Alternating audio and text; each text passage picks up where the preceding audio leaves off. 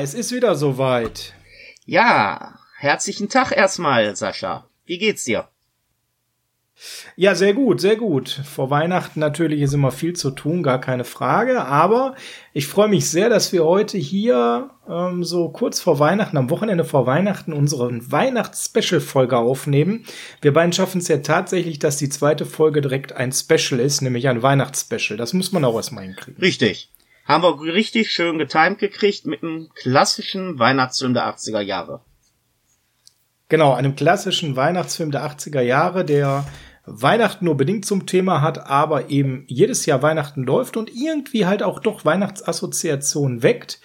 Und äh, ja, ein Wunsch von dir, Gremlins, Teil 1, ist heute das, was wir besprechen werden. Bevor wir aber dazu kommen, Per, ab heute etwas Neues bei uns hier im Podcast, nämlich, ich sag jetzt mal, der Social Media Corner.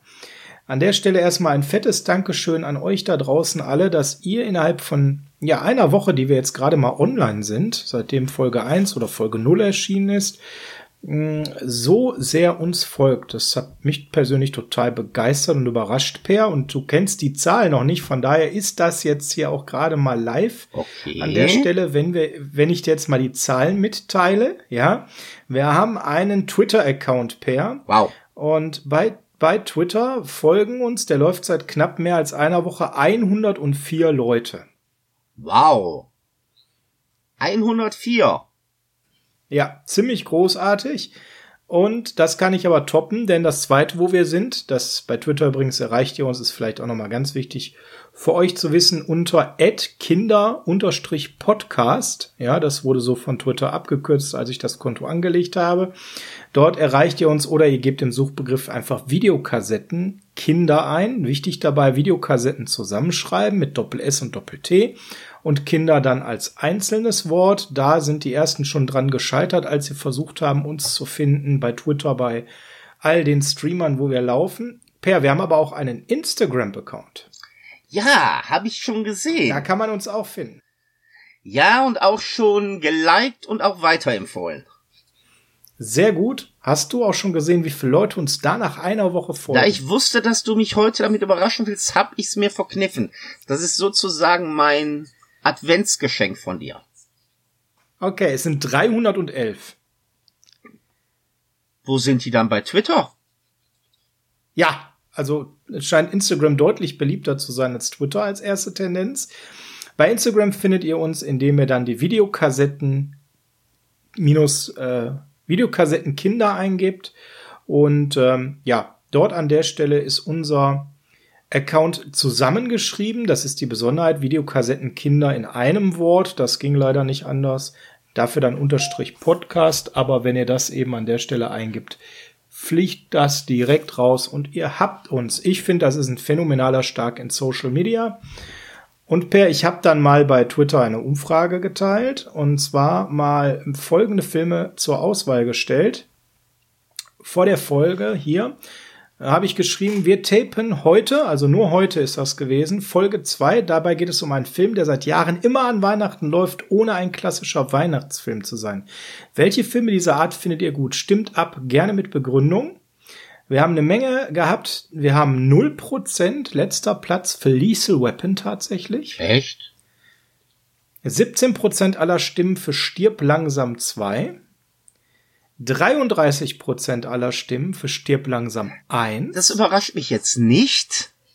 50% aller Stimmen für Gremlins. Also per wir yeah. scheinen tatsächlich intuitiv die richtige Auswahl getroffen zu haben. Es scheint einigen so zu gehen wie uns, dass das ein klassischer Weihnachtsfilm ist. Und da würde ich direkt mal einen User ne rausnehmen, den Ruhrpott Nerdcast, der Podcast.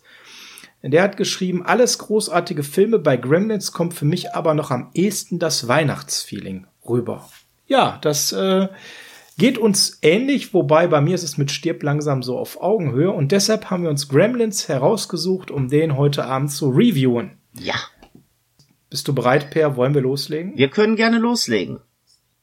Dann legen wir los. Und loslegen bedeutet für uns natürlich an der Stelle, wir starten wie üblich bei uns erstmal, ja, mit ein paar Zahlen, Daten, Fakten, aber als aller, allererstes, PL, wüsste ich von dir. Du hast den Film ja vorgeschlagen.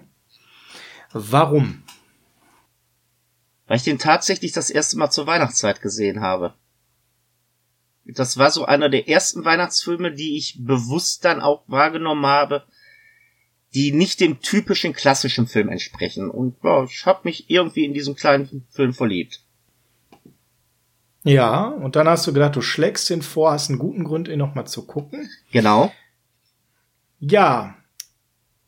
Ich kann dir sagen, als du den vorgeschlagen hast, habe ich gedacht, ach was schön, den hast du ewig nicht mehr gesehen, den hast du hier auf DVD.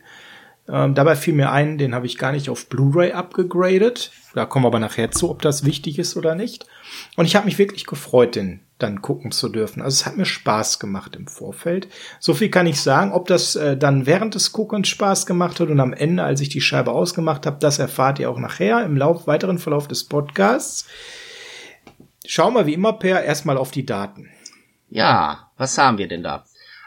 Also das äh, Filmchen ist aus dem Jahre 1984, hatte eine Laufzeit von 106 Minuten, war immer mit der FSK-Freigabe ab 16 und war auch, wenn wir mal von TV-Ausstrahlungen absehen, immer ungeschnitten. Was im Fernsehen geschnitten war, war eigentlich immer im gleichen Bereich. Da kommen wir zu, wenn wir auch in dem Film eingetroffen sind. Ansonsten müsste man dazu noch sagen, geschrieben wurde der Film von jemandem, der auch mit einem anderen Weihnachtsklassiker für viele zu tun hat, nämlich von Chris Columbus der Mann, der auch hinter dem ersten Kevin-Film steckt. Und, und jetzt freue ich mich auf deine Reaktion, hinter den ersten zwei Harry Potter-Filmen. Das äh, war mir bekannt, deswegen äh, ist die Reaktion verhalten.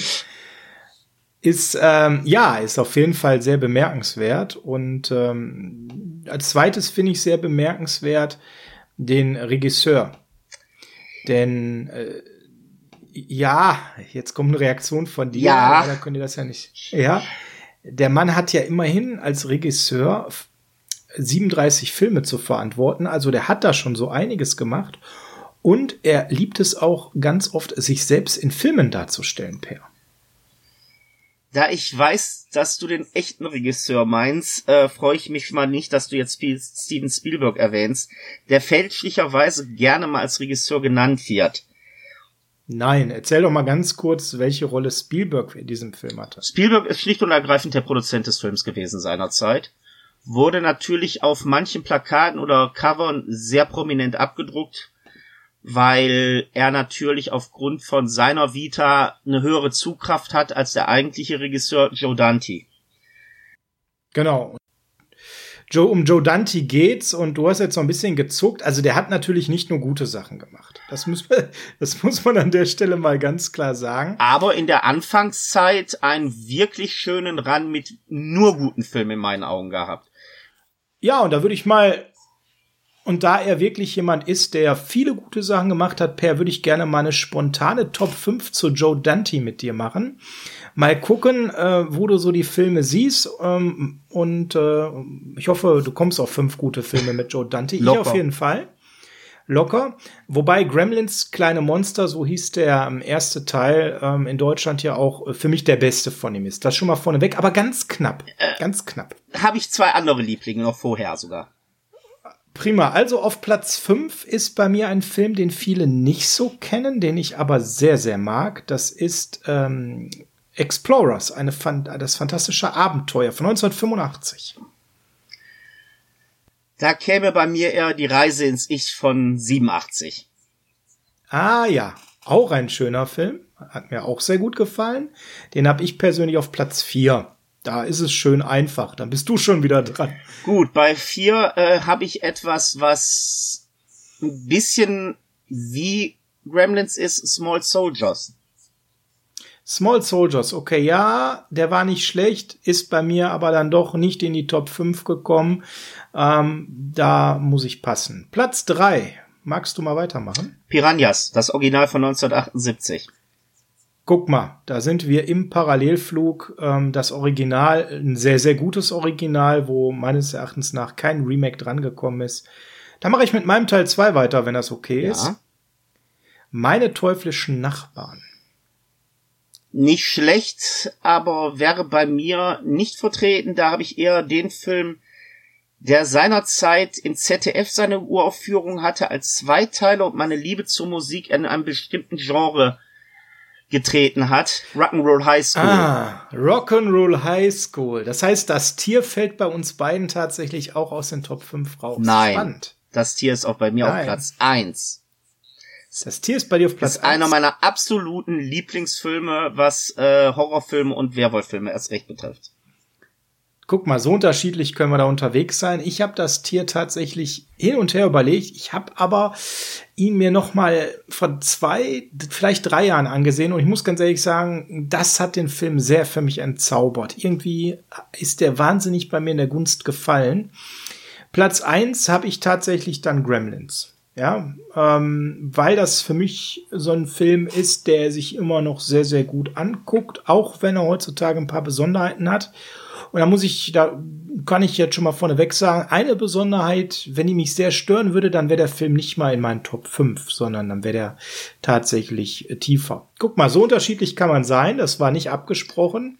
Umso spontaner und schöner ist das, wenn man da ein bisschen auseinander liegt. Dazu hat er noch äh, zwei Folgen von Masters of Horror gemacht als Beispiel, den zweiten Teil von Gremlins natürlich ähm, und auch viele andere bekannte Sachen. Die Amazon auf dem Mond bitte nicht vergessen, eine sehr schöne Fortsetzung von Kentucky Fried Movie. Ja, zum Beispiel. Oder auch eine Folge bei den unbekannten Dimensionen. Das ist ja auch eine sehr bekannte und beliebte Serie.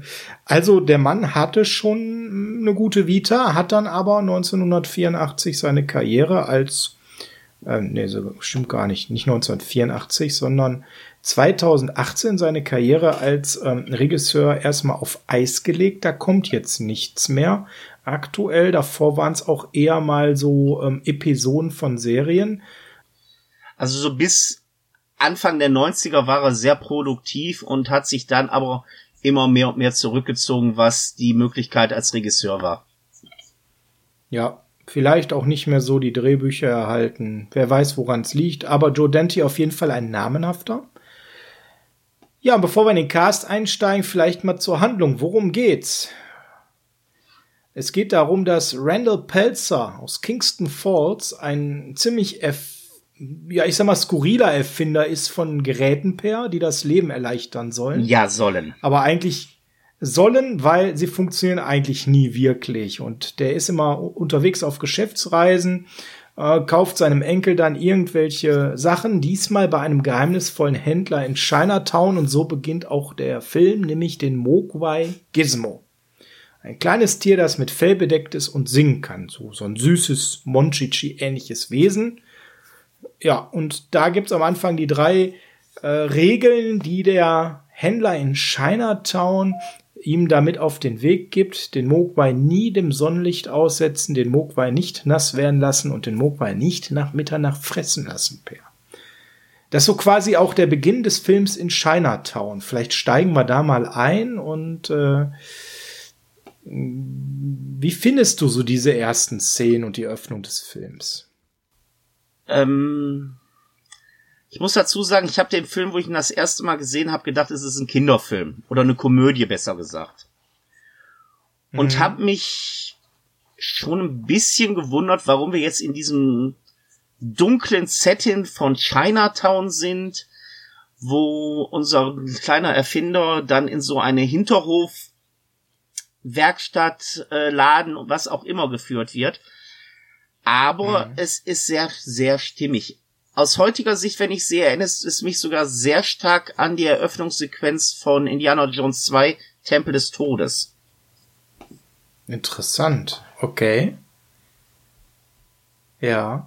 Was ich halt unheimlich schön finde, ist dieses ähm, Setting in, in Chinatown. Das hat man sehr schön wiedergegeben und äh, das ist, man ist direkt stimmig drin. Das hat was. Das ist nicht so ein 0815 Setting, sondern das ist schon auch was Besonderes. Auf jeden Fall. Also, was ich ein bisschen schade finde, dass man den Anfang leider auch damals gekürzt hat. Äh, weil am Anfang ist es normalerweise wirklich so, dass man den guten Pelzer Senior sieht, wie er im anderen Laden ist und ein Geschenk für seinen Sohn versucht zu kaufen, nichts findet. Und ähm, dadurch auch von dem kleinen Jungen des äh, Asian-Shop-Händlers ähm, akquiriert wird, nach dem Motto, ey, komm mal mit, ich habe da einen besseren Laden, aber wenn man es jetzt so sieht, muss man sagen, die Kürzung und die Straffung gewinnen dann doch eher und man kommt mehr zum schnellen, zur eigentlichen Handlung hin. Ja, ja, ja. Also das war auch dann der Grund an der Stelle für die Schnitte, um schneller zum Punkt zu kommen und äh, ja weniger drumherum zu schlawenzeln. Man muss noch dazu vielleicht sagen, äh, weil wir ihn jetzt schon mehrfach erwähnt haben, die Rolle des ähm, Randall Pelzer, der da so äh, wenig erfolgreich ist, diese Erfindungen da zu entwickeln, die wurde von, von Hoyt Wayne Axton gespielt, der zu dem Zeitpunkt nicht nur Schauspieler war, sondern vor allem amerikanischer, recht erfolgreicher Country-Sänger und Songwriter. Und das Schauspielen, das war eigentlich mehr so sein drittes Standbein. Ähm, war als ist der Sohn, und das ist vielleicht noch mal ganz interessant, von May Baron Axton. Die war Co-Autorin vom Hit Heartbreak Hotel von Elvis Presley. Das heißt also, die hat wirklich an der Stelle äh, etwas, was äh, noch sehr lange sie überlebt hat, kreiert. Und er selbst war auch nicht so erfolglos. Also er hat diverse Songs in den Charts gehabt, ist den meisten nicht bekannt. Die denken, was ist denn das für ein verwirrter, alter, sympathischer Mann? So kommt er ja irgendwie rüber. Ne? Habe ich so als Schauspieler noch nicht wahrgenommen. Kann man eigentlich auch nicht. Der hat zwar viel gedreht, aber sein eigentliches Standbein, erstes Standbein war eigentlich die Musik. Dann sollte man aber auch bitte den alten asiatischen Händler erwähnen. Ich hoffe, ich spreche den Namen erzähl. jetzt richtig aus. Kai Luke. Weil ja. dieser nette Mann, den kenne ich tatsächlich aus Filmen aus den 30er Jahren massiv von den alten Charlie Chan Filmen. Das ist nämlich so Nummer eins. Ja. Also ganz, ganz äh, alt schon in dem Film. Tatsächlich. Der Mann ist 1991 äh, gestorben, Kay Luke, und äh, Gremlins ist ja nicht so viel vorher gedreht worden. Und der ist im Alter gestorben von ähm, 86 Jahren. Also der muss um die 80 gewesen 80 sein, als der Gremlins gedreht. Also 1904 ist er geboren worden und einer seiner letzten Filme ist dann tatsächlich auch Gremlins 2 gewesen. Genau, da hatte er auch nochmal einen Auftritt, richtig. Und äh, sicherlich Gremlins sind so die bekanntesten Filme, die wir in der Neuzeit erlebt haben. Aber der Mann hatte auch viele andere Gastauftritte. Der hatte auch Auftritte bei vielen ja. Serien der 80er. Miami Vice, Magnum, A-Team, MacGyver, Mesh, da ist der überall mal dabei gewesen in einer Folge. Also ich kenne ihn zum Beispiel als Goto aus Magnum noch sehr, sehr gut. Renton Steel, Kung Fu, Street Hawk, das ist ja, haben wir ja letztes Mal, äh, erwähnt, erwähnt ja. gehabt. Also da hat er wirklich dann eine sehr, sehr erfolgreiche TV-Serienkarriere gehabt, hat natürlich immer irgendwo einen Asiaten gespielt, ähm, manchmal auch ein Bösewicht, manchmal ein Diener, ja.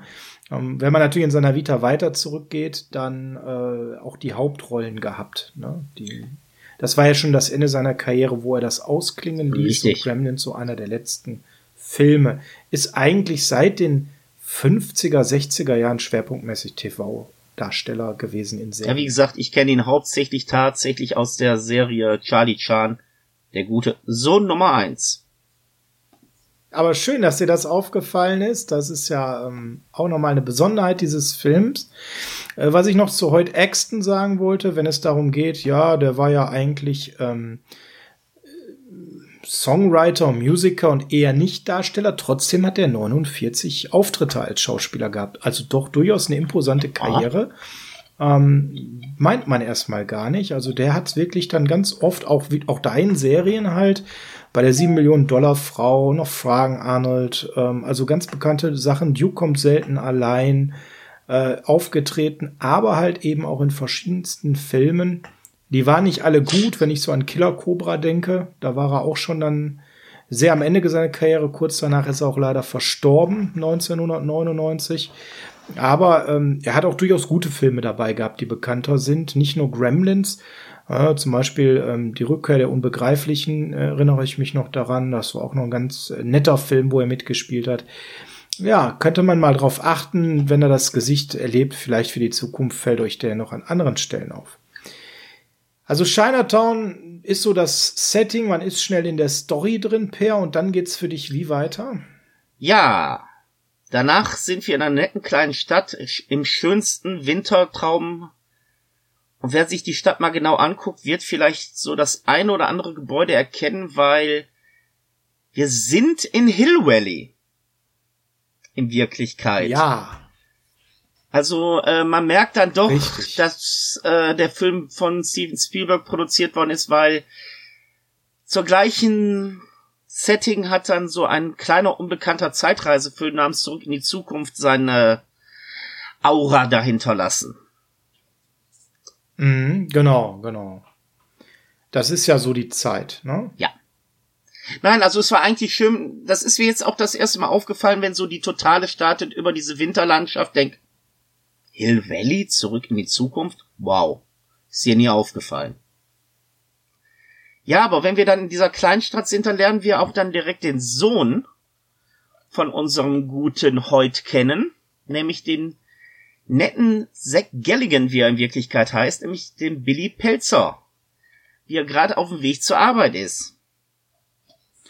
Billy auf dem Weg zur Arbeit und dann bekommt er dieses ganz eigenartige Weihnachtsgeschenk, ein putziges, fälliges Tierchen. Ja, was so ein bisschen er lichtempfindlich sagt, ist. es, ja, aber er sagt ihm ja auch diese drei Regeln, ne? Also den Mogwai nie dem Sonnenlicht aussetzen, den Mogwai nicht nass werden lassen, den Mogwai nicht nach Mitternacht fressen lassen. Und keiner fragt sich, warum. Nö, das ist dann so normal und Zack Galligan, äh, der Hauptdarsteller des Films, der Sohn äh, William Pelzer spielt, der in dem Film eigentlich immer nur Billy genannt wird, der hinterfragt das gar nicht. Ja, das ist so, ne? Ja, An der Stelle muss man sagen, der war ähm, äh, Analogie zu Charlie Sheen, muss man sagen. Und der hat nur nicht die Karriere hingelegt. Auch sehr jung in diesem Film. Äh, der ist von 64, der Junge, der Zack Galligan. Und, ja, ähm, hat aber nie leider die Karriere gemacht, die er hätte machen sollen, glaube ich. Ne, war da 20, als der erste Teil Gremlins war. Und beim zweiten Teil äh, Gremlins war er dann nochmal sechs Jahre älter, 26. Hat also zwei super Filme gehabt, die eigentlich. Na, es kamen noch zwei sehr gute Filme, wenn man im Horrorbereich guckt. äh, Nämlich die Hellraiser. Worksock-Reihe. Ach so. Aber das war es dann auch schon. Ja, Warlock hat er noch mitgespielt, Samageddon. Ja, und dann wird's, dann wird's, dann wird's dunkel, ne? Bei Cyborg nachher, äh, dem, im dritten Also Teil. bewusst kenne ich ihn wirklich nur aus den beiden Gremlins-Filmen und aus den Waxwork-Filmen. Sonst, Der ganze Rest war dann so Direct-to-DVD oder Blu-ray, würde man heutzutage sagen, oder billiger Stream-Content. Und ja, die Karriere ist dann eigentlich auch 2006, 2007 zu Ende gewesen. Danach hat er dann nochmal vereinzelt gedreht, aber mit jahrelang Abständen. In Headship 3 war er dann der Sheriff. Da ist er mir dann tatsächlich wieder aufgefallen. Ich dachte, Moment, also der kommt dir da irgendwie bekannt vor. Schmeiß mal eben UFDB an. Ach, guck mal. Zack Galligan, ne? Aber ja, das hat halt eben gedauert. Dazwischen habe ich ihn gefühlt jahrelang nicht gesehen. das ist eh so eine Kleinigkeit bei dem Film. Ich habe so den Eindruck, die Leute, die in dem Film mitgewirkt haben und sind Nebendarsteller, sind eigentlich, was ihre Schauspielerei betrifft, wesentlich bekannter als die beiden Hauptdarsteller. Ja, äh, definitiv. Wir reden ja gleich noch über so Leute wie Judge Reynolds oder eben Corey Feldman. Ne? Dick Miller. Dick Miller, ja, natürlich, klar. Da werden wir also gleich noch. Wenn wir schon über Joe Dante reden, als Filmemacher muss man immer einen seiner Hauptdarsteller nehmen, das ist Dick Miller. Es gibt keinen Film von ihm, wo Dick Miller nicht irgendwo auftritt. Interessant. Wer sich jetzt aktuell fragt, wer ist Dick Miller, das ist der Mann, der Arnie in Terminator die erste Waffe verkauft hat. ah, okay. Weißt du, warum es da so eine Verbindung gab? Äh, Dick Miller ist so das Maskottchen von vielen Leuten, die in der Roger Corman Schmiede gelernt haben. Ah ja, okay. Das ist wie bei Rodrigos ähm, Selma Hayek, die in sehr vielen Filmen bei ihm einen Kurzauftritt hat. Ist das bei den Leuten, die bei Corman gearbeitet haben, tatsächlich Dick Miller? Dick Miller ist ja 90 geworden und hat in seinen 90 Lebensjahren ähm, sage und schreibe 166 Auftritte gehabt. Also es ist schon äh, bemerkenswert, seine Karriere. Zu seiner Rolle kommen wir aber gleich und dann können wir auch ein bisschen die Karriere beleuchten. Also an der Stelle kriegt der gute Sohn Billy den Gremlin, dieses putzige Tierchen. Ja, und per kurz danach passiert ja eigentlich schon der, der erste Unfall. Ja, also äh, wenn man mir sagt, lass das Tierchen nicht nass werden, dann achte ich da drauf, was passiert. Äh, der gute Billy hat einen Bekannten aus der Umgebung zu besucht, den guten Corey Free äh, Feldman. Richtig. Der erstmal total fasziniert von diesem Tier ist. Der auch noch sehr jung war zu dem sehr, Ja, einer seiner ersten Filme auch. Ja, ja, er war und 14, total, ja. Genau, und total auf dieses Tier fixiert ist und was passiert? Ja, er schüttet Wasser um und ja, der Mogwai wird nass. Und das ist nicht gut, wenn der Mogwai nass wird. Das ist gar nicht gut. Es ist zwar die billigste Art der Vermehrung, aber was passiert? Der Mogwai wird nass und wälzt sich auf den Tisch vor Schmerzen. Ja, genau. Und es ploppen Fellkugeln aus ihm heraus. Und da ist auch diese, der Moment damals gewesen, wo ich gemerkt habe, okay, du guckst hier keinen normalen Weihnachtsfilm als Kind, weil aus diesen Fellkugeln werden neue Mogwais. Und die sind irgendwie verhaltensauffällig. Die sind sehr ver also A haben die schon mal so ein sabbernes Mundwerk. Das ist so das erste, was mir aufgefallen ist. ja, genau. Und die haben auch alle diesen leicht debilen, aggressiven Gesichtsausdruck. Ja, geben Wobei man sagen Laute muss, von sich. Ja. Und das erste Fell, äh, Knoll, was sich dann zu einem neuen Mogwai entwickelt, der hat sogar ein Iro. Also, ja, der wird gleich noch ganz markante ähm, Auftritte haben an der Stelle, kann man sagen. Ja, damit ist der Billy natürlich ein bisschen äh, überfordert und ähm, überlegt sich, was kann ich denn machen? Ach, an meiner Schule, da ist ja der Biolehrer, der Mr. Roy Hansen. An wen würde ich mich auch anders wenden? Ja, genau. Bio, da kennt er sich bestimmt mit äh, eigenartiger, schmerzhafter Vermehrung von irgendwelchen Mogwais aus, wenn die nass werden, und fragt den Lehrer dann erstmal nach äh, den möglichen Vermehrungsstrategien dieser pelzigen Wesen. Ähm, tja, wie reagiert der Biolehrer? Ja, er macht ihn erstmal nass.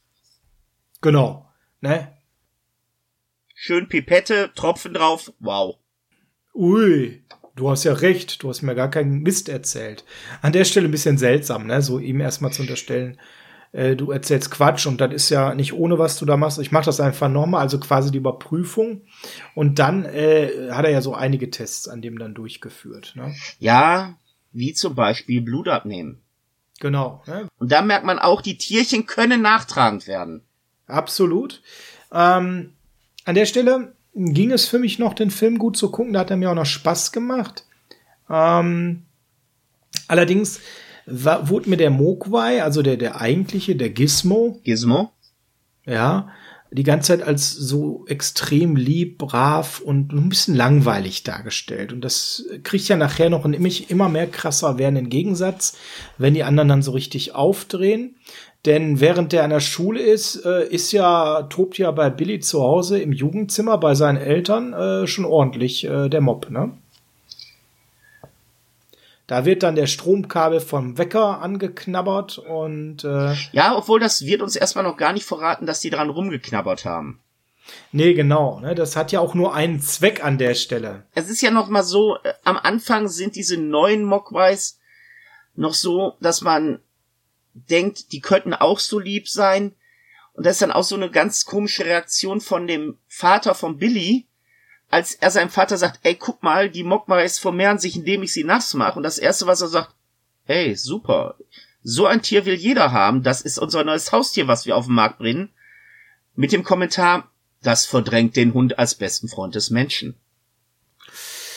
Ja, so wie der Gizmo ist, kann ich das verstehen, aber da haben sie natürlich etwas nicht bedacht. Ne? Ja, weil, wenn man gegen Regel 1 verstoßt, lass sie nichts nass werden. Da muss man ja auch schon bewusst oder unbewusst natürlich ausdenken, da kann man nochmal eine Regel verstoßen. Absolut. Und dann ist es halt so, es ist abends, der gute Billy will was lesen. Die neuen Mogwais machen Lärm und ja, wie viel Uhr haben wir? 20 vor 12. Komm, ich geh mal zum Kühlschrank, hol euch ein paar Hühnerschenkel. Hier habt ihr. Passt ja noch. Genau. Und dann, das ist das, wo ich dir recht gebe, dieses langweilige von Gizmo. Gizmo sitzt grundsätzlich immer bei Billy, auch da im Bett, ist in irgendwas am rumblättern. Billy so mit der Hühnerkeule, ey Gizmo, hier auch für dich. Und der dann so, nee, nee, lass mal, ich muss hier lesen und das ist eigentlich schon viel zu spät. Also wirklich dieses, ach nee. So ein bisschen übertrieben schnöselig dargestellt. Richtig und so überbrav. Ja, genau, das trifft's, ne? Überbrav. Irgendwie alles so wirklich übertrieben. Und dann legt der gute Billy sich hin nach dem Motto, ja, ist ja noch weit vor Mitternacht, ich leg mich mal hin. Dann steht er am nächsten Morgen auf und seine Boden, sein Boden sieht aus, als hätte gerade eine Alienkönigin gehaust. Ja, schöner Vergleich, Per. Ja, das war das erste, was mir aufgefallen ist. Das Zeug sieht aus wie Alien-Eier. Überall ja. sind so Art Alien-Eier verteilt. Und ich weiß nicht, also wenn ich morgens aufwache und aus meinen knuffligen, kleinen, süßen, pelzigen Haustieren sind auf einmal schleimige grüne Eier geworden.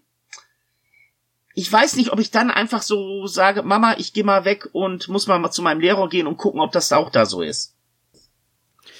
Ja, irgendwie seltsam. Vor allem, bevor geht, stellt er dann fest, ja, vor allem, dann kommt die Mutter noch rein, sieht diese Eier und das erste, was sie kommt, du hast sie doch nicht nach Mitternacht gefüttert. Nein. Nein. Und dann geht man zur Uhr, oh, guck mal, das Kabel ist irgendwie angeknabbert. Hier gehen aber seltsame Sachen vor. Äh, ja, äh, toll. Dass die kleinen Viecher damit zu tun haben, da kommst du nicht drauf? An der Stelle anscheinend nein, ne? Und dann eben, äh, wie du schon sagst, haben die sich verpuppt und schlüpfen dann anschließend aus diesen schwarzen Kokons, ja? Richtig. Und, äh, sind so ein bisschen anders drauf. Wobei man jetzt aber auch sagen muss, der Mogwai beim Lehrer, der hat sich ja auch verpuppt. Ja, richtig. Und ähm, da ist es ja dann auch so, dass der dann auch sich durch eine Metamorphose zu diesem typischen Gremlin verwandelt, den wir nachher kennenlernen. Ja. Und der geht natürlich dann auf den Lehrer los, was auch sagt, ey, ich bin nachtragend, du hast mir Blut abgenommen, ich werde jetzt wieder auch hier die Spritze reinrammen. Und da ist mir das erste Mal was aufgefallen, und zwar eigentlich handelt es sich ja hier um einen Horrorfilm für Jugendliche. Richtig. Aber es wird nie definitiv gesagt, da ist einer gestorben. Nee, genau, das ist immer so, äh, es wird so offen gelassen, sag ich mal. Also nach dem Motto, der, der schläft nur. So kommt mir das dann vor man hat so ein bisschen verharmlost, vielleicht auch mit dem Blick so auf Freigabe und potenzielle Zielgruppe, wollte man sich vielleicht keine zu scharfe Freigabe einhandeln? Wahrscheinlich. Na, also der Verdacht liegt ja nahe, dass man das auf diesem Wege so ein bisschen verharmlosen wollte. Ja, und während ähm, Billy halt dann auch seinen Lehrer findet, der auf dem Bauch liegend schläft und hat eine Spritze im Prodex, äh, geht's ja dann zu Hause bei Mama ab. Aber so richtig, denn mittlerweile haben sich ja die Verpuppten äh, sind geschlüpft aus ihren schwarzen Kokons und sind plötzlich so richtig aggressiv, so ich sag mal so wie so durchgedrehte Echsen auf Koks, ne? Und nennen ja. sich Gremlins. Ja. Attackieren äh, zu Hause richtig die Mama von Billy. Ähm, sehr schön und dann einer meiner Lieblingsszenen bereits ist die Szene mit der Mikrowelle. Echt? Ich dachte da der Mixer auch super, ja. Ähm, kann ich mich auch schwer entscheiden, hier in der Szene, welche die bessere ist, weil ich finde beide genial. An der Stelle muss ich sagen, Komödie? Ja, nein. Weil, also der Film fängt ja sehr harmlos an, Weihnachtsfilm, kuschelig, Gizmo, ein paar Regeln, oh, schönes 80er-Setting auch, alles wirklich so harmonisch. Und dann zieht sich das ja so ein bisschen zu und so alt ist der Film ja an der Stelle noch gar nicht, wenn es so richtig losgeht. Ähm, bist du ja so an dem Scheideweg, dass du sagst, okay, äh, was gucke ich denn jetzt hier? Ein, ein, Weihnachtsfilm, klassischer ist es offensichtlich nicht. Ist es eine Komödie? Ist es eine Horrorkomödie? Was ist es? Ist es so ein bisschen Action?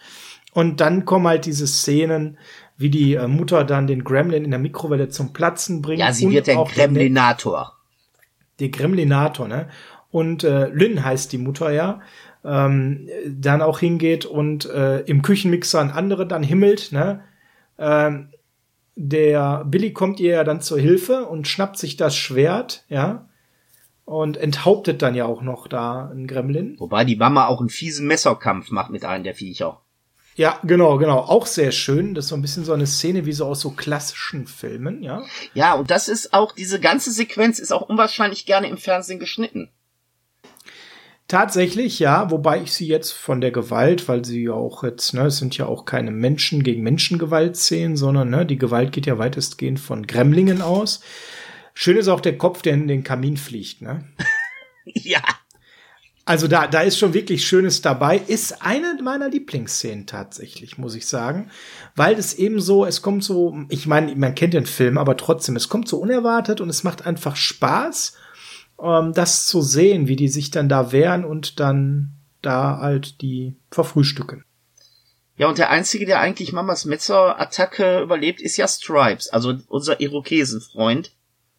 Genau. Der sich dann ja ins YMCA flüchtet, um sich körperlich zu ertüchtigen. Er will baden. Ja, das YMCA-Gebäude, was du meinst, äh, ne? wird da auch schön in, in Szene gesetzt, ja. Und äh, ja, gut, wenn es Not tut, soll er baden. Ne? Im Schwimmbad da natürlich. Ne? Also man braucht auch ein bisschen Platz, um sich zu entfalten. Ähm, ja.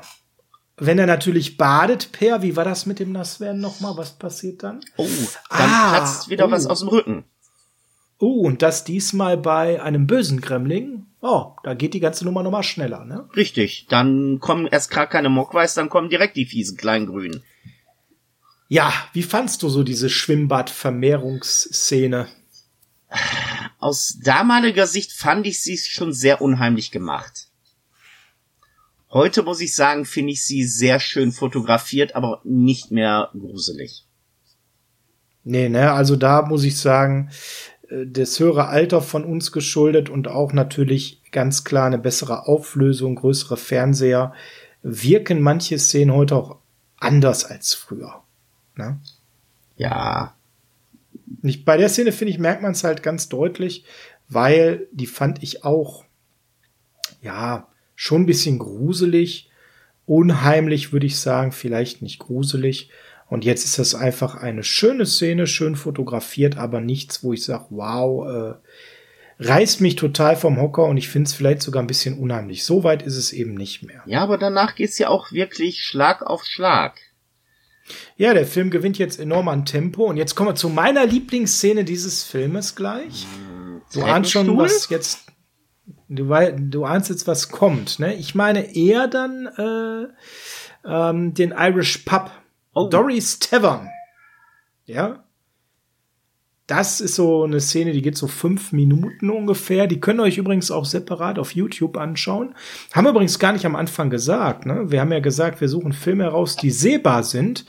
Der Film läuft am 24.12. um 12.25 Uhr auf Kabel 1 und am 25.12. um 0.35 Uhr wieder auf Kabel 1 wiederholt. Außerdem ist er aktuell in Sky-Paketen zu sehen. Entweder bei Sky Cinema Family oder eben bei Sky Ticket. Also, wenn ihr Sky habt, dann könnt ihr den immer wieder gucken. Oder eben ihr nutzt die Chance und nehmt den gerade bei Kabel 1 mit.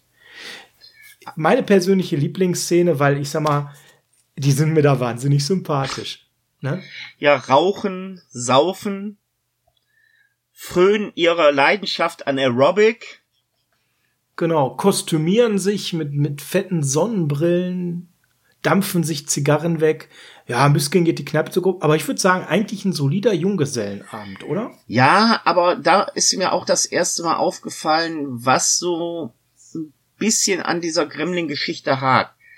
Die sehen alle aus wie ein Ei dem anderen. Also außer Stripes gibt's da keine wirklichen Charakteren. Der quasi so der, der ähm, Anführer ist, wenn man. Ja, die sind sehr generisch, also sehr auswechselbar. Ah, ja, das, ja, ja, da gebe ich dir recht. Jetzt muss man sagen, der Film wird damals ein Risiko gewesen sein, in der Art und Weise, was man da gedrehen wollte. Vor allem, wenn man weiß, dass Chris Columbus auch vor einiger Zeit gesagt hat, eigentlich sollte es ein richtiger Horrorfilm werden. Und er durch das Studio und äh, Spielberg ist es mehr so eine Horrorkomödie geworden. Es war ein Risiko, da jetzt auch noch jedem Gremlin eine eigene Persönlichkeit sicher zu geben. Und da hat man einfach eine Gussform für jede Figur genommen. Aber es fällt dann schon auf. Ja, also auf jeden Fall ein finanzielles Risiko, weil ähm, natürlich das dann Unmengen mehr an ähm, Requisite benötigt hätte und damit auch Mitarbeiter für die Requisite. Um Wobei sie haben es ja noch schön gemacht, sie haben sehr vielen unterschiedliche Klamotten zum Anziehen gegeben. Also im Bar fällt mir das am besten der, Exo äh, der Exhibitionist ein. Ja, einer der Klassiker in dem Moment. Der, der da am Ventilator hängt, auch nicht schlecht. Also da gab es viele schöne Szenen, schön auch diese Poker-Szene. Also das sind so fünf Minuten. Äh, wenn er jetzt sagt, oh, bisher überzeugt er mich nicht so, ähm, den ganzen Film zu gehen, gibt das mal bei YouTube ein. Da sind diese knapp fünf Minuten auch frei drin zu sehen. Die machen Mörder viel Spaß. Die nehmen die Kneipe da richtig auseinander, diesen Irish Pub, in dem zufällig die Freundin von Billy als Bedienung arbeitet. Und das ist dann der nächste Fall von Wow, die hätte aber Potenzial gehabt, hat aber irgendwie nie so eine Karriere gemacht, wie man Nein. nach diesem Film vermuten würde. Denn da reden wir. Die gute Phoebe hatte nicht wirklich Erfolg. Ja, und das ist erstaunlich eigentlich, weil wenn man sich mal anschaut, ähm, mal auf den Punkt gebracht, die Optik, das war eine wirklich hübsche junge Dame, als sie diesen Film gedreht hat, Baujahr 63, die war also 21 Jahre alt, passte also auch gut ähm, altersmäßig zum Hauptdarsteller. Ähm, ja, da ist nicht viel passiert. Also das Gremlins war an der Stelle ähm, der sechste Auftritt von ihr. Sie hatte vorher schon in kleineren anderen Filmen mitgemacht. Dinge, die haben nicht unbedingt etwas sagen müssen, eher so Komödien, leichte Teenie-Klamotten, die alle so ein, zwei Jahre vorher spielten. Dann spielte sie in Blutsbande mit. Ähm, ja, und wenn man dann so schaut, außer Gremlins 2 ist da eigentlich nicht mehr viel in ihrer Karriere passiert, die dann auch schon 2000. Ja, doch, die grellen Lichter der Großstadt, die sie gedreht hat, war noch ein richtig guter Film. Oh. Aber ich denke mal, ihr größter Erfolg wird der ihres Ehemanns gewesen sein, war, wenn man bedenkt, dass sie mit Kevin Klein verheiratet ist. Genau. Dem Schauspieler. Ähm, ist, hat sie alles richtig gemacht. Hat sie alles richtig gemacht, hat 1990 tatsächlich dann schon an der Stelle ähm, einen deutlichen Knick in ihrer Karriere gehabt und ja, dann kam dann in den 90er noch so tröpfchenweise Filme, aber das waren alles schon sehr unbekannte Sachen. Ähm, ja, die Lichter der Großstadt, den du nennst, der ist zum Beispiel von 88. Ja, und dann 2001 der allerletzte Film, wie du schon sagst, mit Kevin Klein, verheiratet, auch noch bis heute, glücklich. Und der ist natürlich ein absoluter Superstar. Also an der Stelle kann man sagen, zwei Schauspieler haben sich gefunden. Und äh, der eine ist erfolgreich und sie dann eben an der Stelle hat sich dann anders verwirklicht, aber nicht mehr in ihrer Schauspielkarriere. Ja. Schade eigentlich, weil in dem Film, finde ich, spielt sie gut. Kam auch sehr sympathisch rüber. Ja, stellte auch optisch was dar. Sie hat vorher auch ein bisschen gemodelt. Der Vater war ein bekannter New Yorker Fernsehproduzent, also eigentlich lag es auch so ein bisschen in den Genen. Wobei den Vater hat sie verstoßen mit Das blaue Paradies. Das war der Film vor Gremlins, ähm, weil sie da eben das Schuljahr unterbrechen musste, um diesen Film zu drehen und sie dann eben auch die Highschool nie abgeschlossen hat tatsächlich. Das hat sie nie nachgeholt. Ähm, und das hat viele Jahre für Zwist gesorgt. Erst viel, viel später ähm, hat er ihr das vergeben. Mit Kevin Klein kam sie schon 1989 zusammen. Die haben zwei Kinder bekommen und danach hat sie sich dann wirklich weitestgehend auf die Familie konzentriert. Eigentlich schade, die hätte deutlich mehr Potenzial haben können.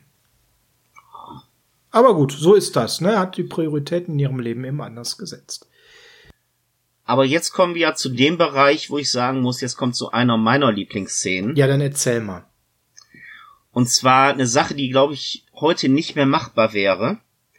Nämlich, wenn alle Gremlins im Kino sitzen ja. und einen Film zelebrieren und das ist dann auch noch ein Disney-Film. Also ich weiß nicht, ob Disney es heute zulassen würde, dass Warner Brothers eine doch sehr markante Stelle aus Schneewittchen, nämlich dieses Hi ho, hi ho, wir sind verliebt und froh.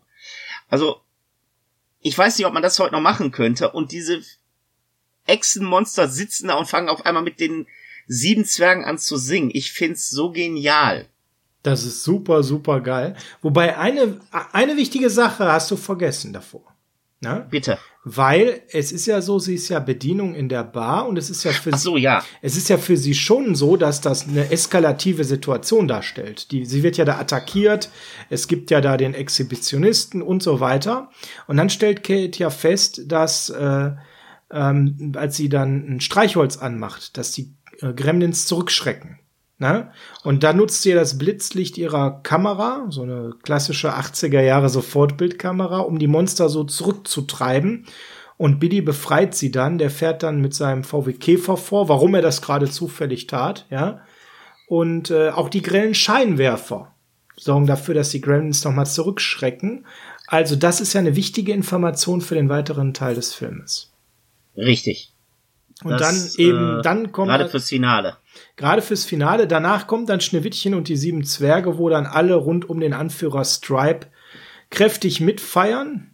Und äh, ja, endet dann für die meisten Gremlin aber nicht so gut im Kino, ne? Nee, weil äh, Billy mit seiner Freundin das mitkriegt, dass die im Kino Schneewittchen gucken. Und sich dann überlegen, ja, da machen wir das einzig Richtige, wir schießen den Laden in die Luft und fackeln das Kino ab. Ja, warum auch nicht mal einfach ganz das Kino in Schutt und Asche legen. Und ein schön Gas aufdrehen, ein Feuer hinlegen, passt ja, schon. Ast rein. Das Einzige, wo man nur nicht gerechnet hat, dass Stripes gerade während des Films, wie es so ist, denkt, jetzt was Süßes. Lässt seine Kumpels alleine und geht dann mal eben rüber ins äh, Warenhaus und will sich ein bisschen Schokolade holen. Mit anderen Worten, er geht mal eben in den Candy Shop. Richtig. Und das bedeutet an der Stelle, das rettet ihm dann das Leben und den Film seinen Fortbestand. Denn noch ist der Film nicht ganz zu Ende erzählt. Äh, in diesem Show dann in einem Kaufhaus werden dann die meisten halt eben getötet. In, in, in dem, in dem äh, Kino. Kino. Kino. Ja. Und äh, nur Stripe überlebt. Er hat also irgendwie wirklich das Glück gepachtet, kann man sagen.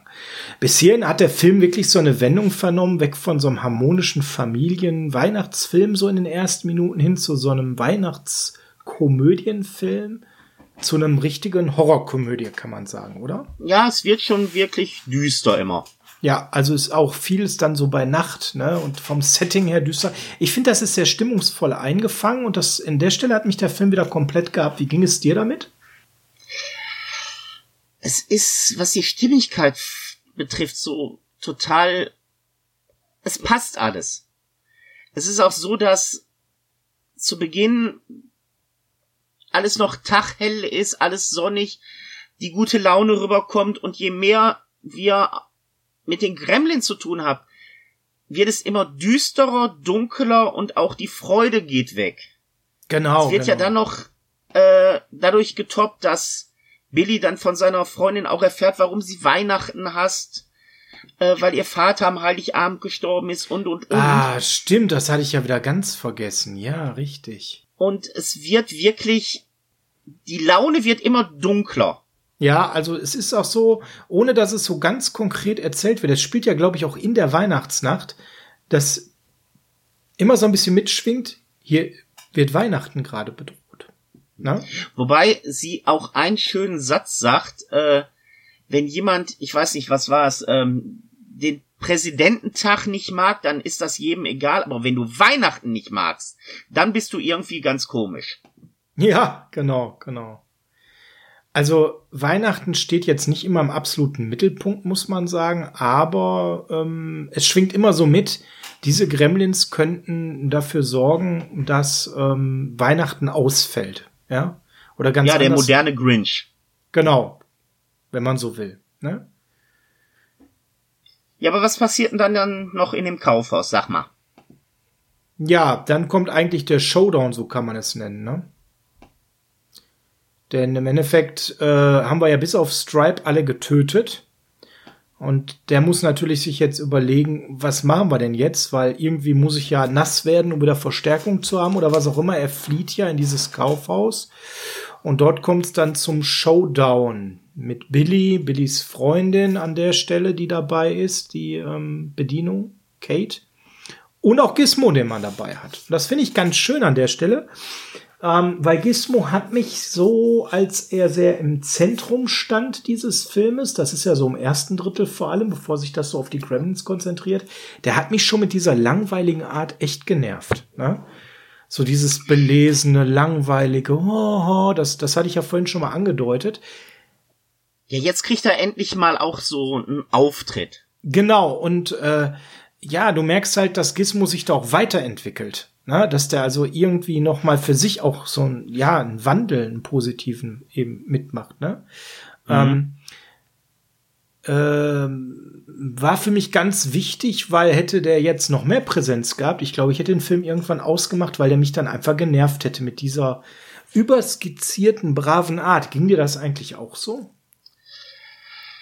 Es ging mir ein bisschen auch so, ja. Also früher fand ich den Mogwai, den Gizmo eigentlich ganz süß. Wenn ich den heute gucke, und das ist mir jetzt auch aufgefallen, er wirkt ziemlich blass, er wirkt ziemlich überbrav. Auch wenn am ersten Mal das so kommt, dass er ja die neuen Mogwais produziert. Dann siehst du, wie er da steht und so den Kopf, ach nee, warum das denn jetzt? Und äh, er wird dann auch immer gequält, äh, ja gequält, was heißt gequält, aber er wird ein bisschen geneckt von den anderen. Äh, der sitzt da mit dem Hund, spielt ein bisschen auf die äh, auf so einer Posaune und die anderen noch pelzigen Mogwais äh, spielen an so kleinen Donkey Kong Automaten. Und da merkst du einfach, er ist der Außenseiter. Er ist einfach blass, den mag keiner und ähm, es führt dann dazu, dass ich stellenweise gedacht habe, boah, also ehrlich gesagt, ich hätte mehr Spaß mit den anderen als mit dem. Mhm, mh. Ja, genau, das ist das. Also ähm, aus heutiger Sicht völlig überskizziert. Ich weiß nicht, ob das wirklich in den 80ern ein, ein normales Verhalten war. 1984 war ich zu klein, um das beurteilen zu können, aber ähm, heutzutage. Nerd. So, das war's. Er wird sehr nerdig dargestellt ja, so, so wirklich äh, erzkatholisch oder wie man immer das auch nennen möchte, ne? Und auch dieses, so, ich guck jetzt erstmal Fernsehen. Weil Hauptbeschäftige von Gizmo ist, er guckt fern. Mhm. Ja, wirklich sehr, sehr interessant. Ähm, ja, dann kommt der Showdown, bevor wir gleich noch mal so ein paar Off-Notizen besprechen. Und der Showdown, wir haben es ja gerade schon gesagt, der spielt sich ab in einem Kaufhaus. Und dort kriegt dann Gizmo seinen Auftritt, der ihn so ein bisschen rausreißt, würde ich jetzt mal so einfach sagen. Oder kann man, kann man sagen, ne? Ja. Er darf jetzt endlich mal der Held sein. Und zeigen, was in ihm steckt. Es kommt dann jetzt dazu eben, dass man Stripe, den ähm, Anführer, stellt und versucht zu bekämpfen. Und äh, das Ganze aber sich als Show da nicht so richtig ausgeht, bis Billy zu dem macht Moment, keine gute Figur dabei, ne? Wie in einem ganzen Film ja nicht. Ne? Also Billy ist ja, vielleicht mal als Fazit vorneweg, ist ja schon so ein kleiner Doofmann, ne? Ja. Oh, gefüttert nach, 20, nach 0 Uhr und ups, oh, nass geworden. Wobei das ja. Und gefühlt alles innerhalb von zwei Tagen. Ja, also ist er schon ein ziemlicher Trottel eigentlich, ne? Auch wenn er ein sympathischer Trottel ist. Jetzt heutzutage finde ich den Charakter gar nicht mehr sympathisch. Ich finde einfach nur, dass er ein Trottel ist. Ähm, ja. Auf jeden Fall ist es so, dass dann wirklich Gizmo mithelfen muss und der zieht da nämlich eine Fensterjalousie hoch, die dafür sorgt, dass dann gleißendes, helles Licht reinkommt, Sonnenlicht und ja, dann wissen wir auch, warum äh, man denen kein Sonnenlicht aussetzen soll, weil das tötet den guten Stripe, den Anführer und den letzten Gremlin.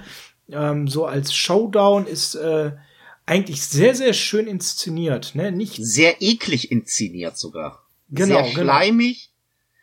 Sehr, äh, ja, wirklich eklig. Äh, ich kann kein anderes Wort dafür finden. Er löst sich auf, das Auge fällt zum Teil raus und am Schluss bleibt nur noch eine Pfütze über. Aber sehr schöne Effekte, Per, oder? Also. Ja, da möchte ich gleich noch was zu sagen. Sehr als gerne. Fazit. Ähm, ja, Spuk vorbei.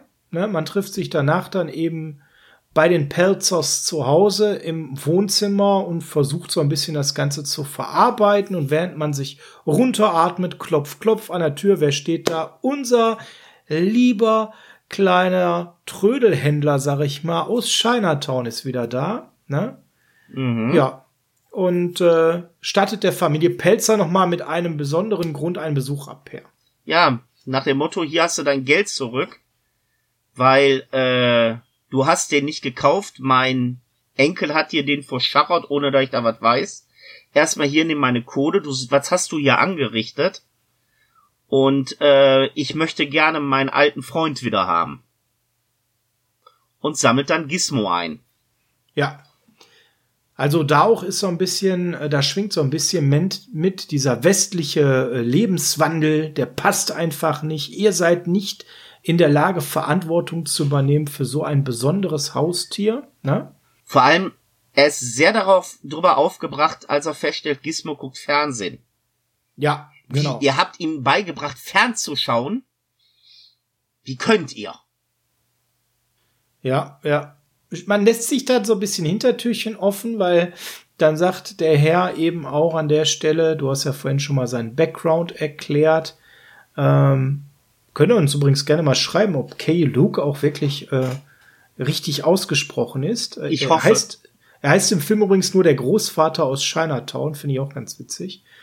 Ähm, man lässt sich aber so ein Hintertürchen offen, indem man sagt, ja, Billy, wenn du mal größer bist, ein bisschen er, ähm, erwachsener, vielleicht kannst du dann noch mal auf Gizmo aufpassen. Ja, wobei ich denke mal, das hat man gemacht, weniger für eine Fortsetzung damals, sondern mehr ja, so ein versöhnliches Ende. Ja, der Junge ist sein Haustier los, aber die Zuschauer sollen rausgehen und immer noch die Hoffnung haben, ah, der wird das irgendwann wiederkriegen. Der wird noch irgendwann vernünftig und dann kann der mit dem Tier umgehen. Die Verantwortung tragen. Ja, ja, weil das ist schon weit weg von einem Happy End an der Stelle, muss man ja sagen, weil Gizmo an sich ist ja ein Lieber und die haben sich ja gut verstanden. Ja, und dann kommt so das letzte Ende und dann sind wir da beim Vater, bei äh, dem äh, ja, sehr erfolglosen Randall Pelzer, ja, bei Hoyt Der Badezimmerfreund-Erfinder. Ja, genau. Der dann äh, so aus dem Off noch mal erzählt. Was, Per, ist da noch mal so die Botschaft, die bei dir hängen geblieben ist? Ähm, also ja. Ja, man soll aufpassen, wenn irgendwo ein technisches Gerät kaputt geht oder wenn was nicht gerade läuft nimm das nicht einfach hin, auch wenn's abend passiert. Mach erstmal richtig schön Licht an, was könnte ja ein Gremlin da sein. Genau, also ich habe mir den Originalsatz aufgeschrieben, weil tatsächlich, ich finde ihn so süß, das ist für mich eigentlich so das Zitat des Films, auch wenn es ganz zum Schluss kommt. Ne? Wenn mal daheim die Klimaanlage versagt, die Waschmaschine nicht funktioniert oder der Videorekorder den Geist aufgibt, schaltet erstmal das Licht an und durchsucht das Haus, denn es könnte ein Gremlin sich zu Hause verstecken. Das fand ich irgendwie noch mal total süß ja. und witzig, hat den Film eigentlich noch mal total positiv abgerundet. Ja, das war der Film. Ähm, der Film hat auch Auszeichnungen bekommen, anders als der Interceptor beim letzten Mal. Hatte den Saturn hatte den Saturn Edwards bekommen, der damals sehr namhaft war, in der Kategorie bester Horrorfilm. Also die waren sich einig. Beste Regie, beste Musik. Über die Musik sollten wir auch gleich nochmal drei Sätze reden. Beste Spezialeffekte per, und da kommen wir jetzt äh, sicherlich äh, auch gleich nochmal dazu, dass du da was dazu sagst. Und Polly Holiday ist als beste Nebendarstellerin ausgezeichnet worden. Über die haben wir bisher noch gar nicht gesprochen. Das war die Ruby Deagle. Ne? Ja, die spielt eine sehr uncharmante Frau, die geizig ist, reich ist, unausstehlich, die keiner mag, der man alles Böse zutraut und die für mich einer der schönsten, vielleicht Tode in diesem Film stirbt, wenn sie mit ihrem Sessellift, an dem ein Gremlin dran rumhantiert hat, einmal in die zweite Etage hochgeschossen wird und durchs Fenster rausfliegt. Und kein interessiert's. Auch eine sehr schöne Szene, nein, weil irgendwie jeder ist ja auch froh, dass sie weg ist. Ne? Ja. Hat sie herrlich überspitzt dargestellt, ähm, wobei für mich die Szene nichts oder oder die Dame nicht so tragend war, dass man sagt, beste Nebendarstellerin, aber sie hat's herrlich gespielt auf jeden Fall. Außerdem Nominierungen für bestes Drehbuch, bester Make-up und für Corey Feldman als bester Nachwuchsschauspieler und der hat ja dann wirklich auch Karriere gemacht. Anders als viele, viele andere, insbesondere der Hauptdarsteller. Das ist ja das, was du schon sagtest. Die Hauptdarsteller, Karriere nein, die Nebendarsteller, oh ja, umso mehr. Denn wenn wir mal auf äh, den guten Corey Feldman gucken, dann hat er halt danach einiges gerissen. Der war halt, wie gesagt, 16 in dem Film. Aber trotz seiner jungen Jahre bei weitem kein Unbekannter, denn es war ein klassischer Kinderstar. Ja. Der hat mit drei Jahren schon die ersten Werbespots für McDonalds gedreht und in seinem Leben hat der ähm, Stand heute ähm, über 100 Fernsehwerbespots gedreht. Und hat in einer Lieblingsfernsehserie meiner Kindheit mitgemacht. Und wer jetzt nachrechnet, nein, ich will nicht wissen, wie alt ich bin. Und zwar in die Bären sind los hat er sogar mitgespielt, der Fernsehserie. Ja, das bedeutet, du bist drei Tage älter, ganz genau. Danke. Ähm, aber aber ein, eine sehr schöne Sache.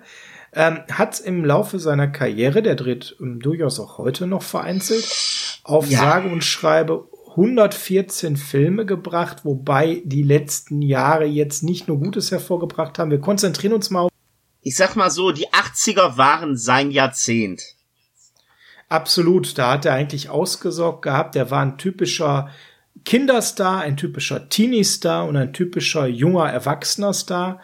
Kriegen wir eine Top 5 mit äh, ihm hin? Eine Top 5 mit Corey Feldman? Ähm, ich denke ja. Okay.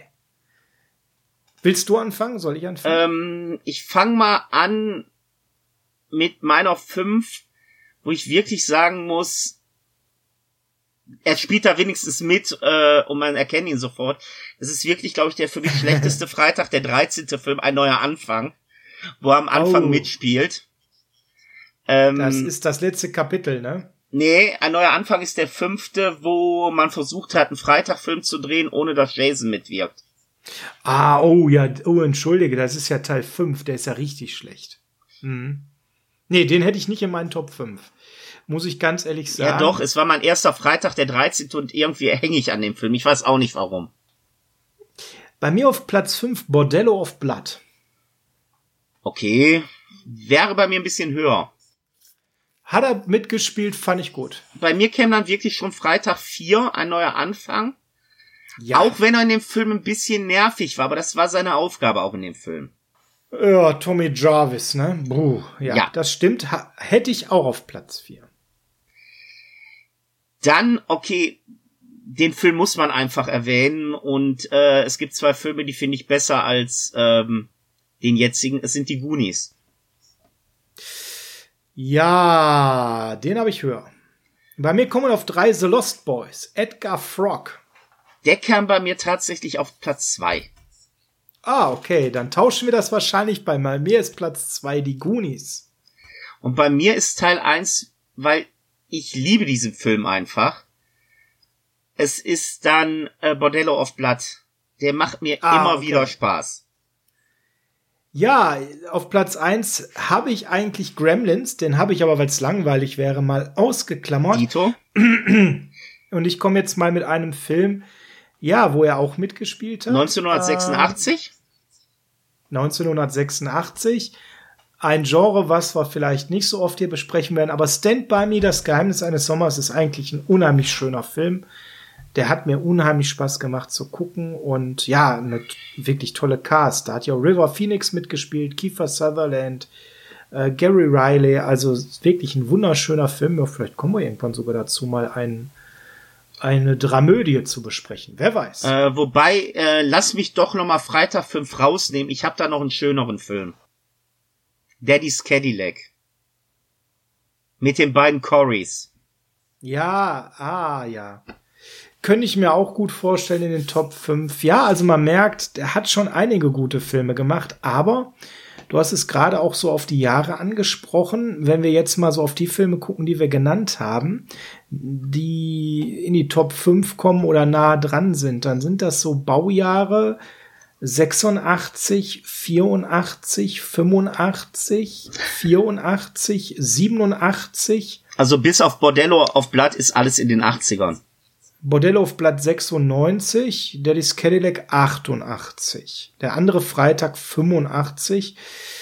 Ja, gut, es gab von Lost Boys da noch so eine Fortsetzung, aber die war nicht sonderlich gut. Die ist von 2010. Maverick von 94, da hat aber nur ein Bankräuber gespielt. Deswegen habe ich den mal rausgelassen. Teuflische Nachbarn hat er auch mitgespielt. Ist eigentlich auch ein schöner Film. Hätte auch in die Top 5 gekommen, aber auch 89. Also ihr seht, nach den 80ern kam da nicht mehr so ganz so viel. Also schon quantitativ eine ganze Menge. Ja aber qualitativ hat er eigentlich permanent nur noch bei den Drehbüchern ins. Also wer mal einen richtig schlechten Film mit Corey Feldman sehen möchte, der sollte sich bitte Puppet Master vs. Dein, äh, Demonic Toys angucken. Ähm, mm. Dann wird man mhm. sehen, also auch schauspielerisch ist Corey Feldman heutzutage nicht mehr wirklich auf der Höhe seines eigentlichen Könnens. Also ich habe so das Gefühl, er persifliert sich lieber selber als wirklich selber noch zu Schauspielern. Ich dachte, du kommst jetzt mit Paulie Shaw is Dead. War auch nicht der tollste Film. Nee. Ähm, ja, gehen wir mal wieder weg von Corey Feldman, der aber auf jeden Fall eine nennenswerte Karriere hatte. Die war aber halt im Endeffekt zu Ende, als er 20 war. Das muss man einfach mal so auf den Punkt bringen. Da hatte der aber auch schon ausgesorgt als ehemaliger Kinder. Aber einen Schauspieler haben wir gar nicht erwähnt, den ich auch sehr überraschend in dem Film wiedergefunden habe. Ja, sag, vielleicht wäre es der, den ich jetzt ansprechen wollte. Dann nehme ich jetzt bewusst einen anderen. ich würde eher auf Jonathan Banks kommen. Jonathan Banks. Ja, vielen bekannt als der Killer im ersten Beverly Hills Cop. Ja. Der in sehr vielen Filmen immer mal wieder gerne eine Nebenrolle spielt, größtenteils den Fiesling. Auch in Alarmstufe Rot 2 äh, den Fiesling gespielt. Äh, Toller Kerl. In nur 48 Stunden war er auch ein fieser Cop. Ähm, in zwei wahnsinnig starken Typen mit Richard Pryor und ähm, Gene Wilder hat er auch nicht gerade den nettesten Gefängniswärter gespielt. Mike Ehrmantraut aus Breaking Bad, ne? Darf man auch nicht vergessen. 28 Folgen lang. Ich muss mich outen, ich habe Breaking Bad nicht geguckt. Oh mein Gott, Per, das ist ja das zweite schlimme Outing. Im ersten Teil hast du auch schon sowas gesagt. Ja. Zum Thema Twin Peaks. Ich hau in jeder Folge, glaube ich, eine Serie raus, die alle geil finden und ich kenne sie nicht. Allgren aus nur 48 Stunden, ne? Das ist so eine der Rollen, wo ich ihn auch wirklich mit ähm, verbinde. Also es hat gerne mal aufgrund seiner markanten Mimik, seines markanten Gesichtes Bösewichte gespielt. Ähm, da waren schon tolle Filme dabei. Den sollten wir auf jeden Fall erwähnen. In dem Film hat er eine kleinere Nebenrolle, die aber auch nicht unwichtig ist, hm, als Deputy Brand. Allerdings eher nicht so präsent. Der zweite, der auch zwar. Hat sogar mit Banks einen Film gemeinsam gedreht. Der zweite, der auch mal präsenter ist, ähm, Gerald Hopkins heißt er in dem Film, ist der gute Judge Reynolds. Den müssen wir natürlich auch noch mal erwähnen, weil das ist auch einer, der anders als die beiden Hauptdarsteller eine richtig gute Karriere gemacht hat, in tollen Filmen mitgespielt. Und immer noch sehr aktiv auch zum Teil ist in diesen Zeiten. Und ich persönlich kenne ihn natürlich als Billy Rosewood, ne? Beverly Hills Cop, ja, Deputy oder Detective Billy Rosewood war es, ja. genau. Ist im gleichen Jahr gedreht worden wie Gremlins. Also der hat es tatsächlich geschafft, diese beiden Filme in einem Jahr zu drehen und das war so sein doppelter Durchbruch. Beverly Hills Cup dann natürlich auch weiter mitgespielt, ganz klar. Ähm, drei, dreimal bei Beverly Hills Cop den Deputy gegeben oder den dreimal Detective. Dreimal, ne? Ähm, aber auch viele andere schöne Filme gedreht und ähm, immer wieder aufgetreten. Meistens eher so ein Typ für so eine große Nebenrolle, weniger der Hauptdarsteller. Aber der hat bis 2017 noch sehr aktiv gedreht und hat sich jetzt erst so in den letzten drei Jahren, mittlerweile ist er 60, etwas zurückgezogen. Man kann schon sagen, wirklich eine gute Karriere gemacht. Wobei man also bei Judge Reinhold auch sagen muss, ich kenne zwei Filme, wo er die Hauptrolle hatte und er gehört wirklich zu den Leuten, die perfekt als Nebendarsteller sind. Er trägt einfach keinen Film. Das muss man, das muss man, glaube ich, mal so auf den Punkt bringen. Na? Also das ist, glaube ich, schwierig für ihn. Ja. Ja, kommen wir vielleicht noch mal zu Dick Miller.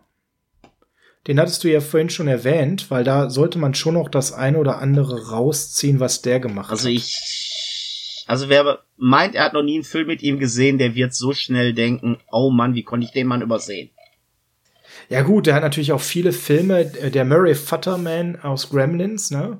Ähm, war an der Stelle bei Terminators ist gesagt, der Pawn Shop Clerk heißt es so schön, ne? Äh, bei den teuflischen Nachbarn war er der, war er einfach nur ein Garbage Man, aber auch da ist er mir direkt aufgefallen. Die Nacht der Creeps, da war er äh, ein Polizist, äh, äh, aber auch ältere Filme, ne? Lebendig begraben, da hat er eine größere Rolle gehabt. Ähm, ja, ich sagte ja, diese Roger Corman Schmiede ist es halt. Das Tier, da war der, da war er der Walter Paisley, ja. Er hat es, glaube ich, sogar die Hauptrolle einmal, also ich weiß von zwei Filmen, äh, wo er die Hauptrolle hatte. Ich meine, eine war äh, sogar das Original Little Shop of Horrors und das andere war mhm. auf jeden Fall das Vermächtnis des Professor Bondi. Aber bekannt ist er eigentlich mehr als Nebendarsteller. Ja, absolut. Aber bei Piranhas, der Buck Gardner, also wirklich unheimlich viele Filme gemacht, die ich gesehen habe und äh, ist mir auch direkt aufgefallen, als ich in den Grammys gesagt habe, ach der, ne? Und dann fiel mir auch direkt ein, zwei ein, klar. Aber das ist auch so einer, da musst du erstmal wirklich Internet bemühen, damit dir bewusst wird, in wie vielen Filmen der so mitgespielt hat. Da war natürlich auch nicht alles gut, gar keine Frage, aber wie soll das auch? Denn der Mann hat sage und schreibe 166 Auftritte in seiner langen Karriere gehabt und er hat bis äh, kurz vor seinem Tod, der ist letztes Jahr gestorben, der ist ja 90 geworden, noch gedreht. Also Hut ab. Tolle Karriere gemacht. Per, lass uns mal über Schnittfassungen sprechen. Das ist ja auch ein ganz wichtiger Punkt an der Stelle bei Gremlins, ja. denn da also wie ich schon vorhin angedeutet habe, ist es wirklich so, dass wenn ihr den Film bei Kabel 1 äh, im Vormittags-Mittagsprogramm guckt, auf die schönen Messerszenen und Mixer und deine geliebte Mikrowelle verzichten müsst, weil alles, was mit der Mutter und dem Kampf in der Küche zusammenhängt, ist in der Regel generell immer rausgeschnitten. Ja, das ist so, das macht Kabel 1, die äh, senden den schon seit Jahren. Deshalb guckt's in der Nachtwiederholung, wenn ihr könnt. Genau, die läuft ja dann am 25. in der Nachtwiederholung oder nehmt es euch auf auf eurem Festplattenrekorder oder auf der externen Festplatte oder was ihr da auch immer angeschlossen habt. Ähm, definitiv, das ist jetzt nicht nur auf Kabel 1 so, der Film lief vorher auch schon in den letzten Jahren im Fernsehen auf RTL 2, auf Vox, auf Pro 7, ähm, ist der immer nur nachts ungeschnitten. Ne? Also im Prinzip von der Freigabe vor 20.15 Uhr braucht ihr diesen Film nicht schauen, wenn ihr so eine Mixer-Szene drin haben wollt, dann ist das einfach nicht drin und dann fehlt das auch. Da merkt man auch, da fehlt was. Da sind ein, zwei Schnitte auch ziemlich, ich sag mal, rough, ne, Ja. Wie fandst du den ja. Film denn gealtert? Jetzt, wo du ihn noch mal gesehen hast.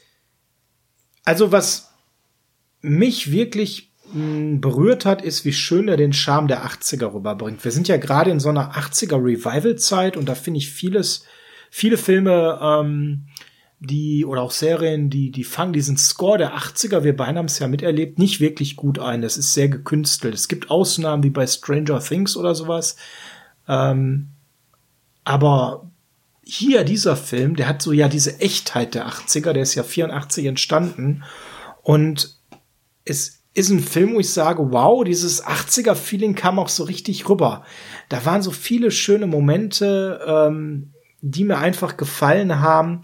Ähm, wenn ich sehe, was da für PCs genutzt wurden, was da für, für ähm, Telefone genutzt wurden, die Autos, ja, ähm, das passte alles, das war unheimlich stimmig und das hat mich nochmal so berührt. Ne? Das war wie so ein Flashback in die 80er und ich fand auch, wie gesagt, gut, an der Stelle, es drohte bei mir mit Gizmo am Anfang zu kippen, aber dann hat der Film mich mit seinem Humor gekriegt und auch mit seinen sehr guten Effekten.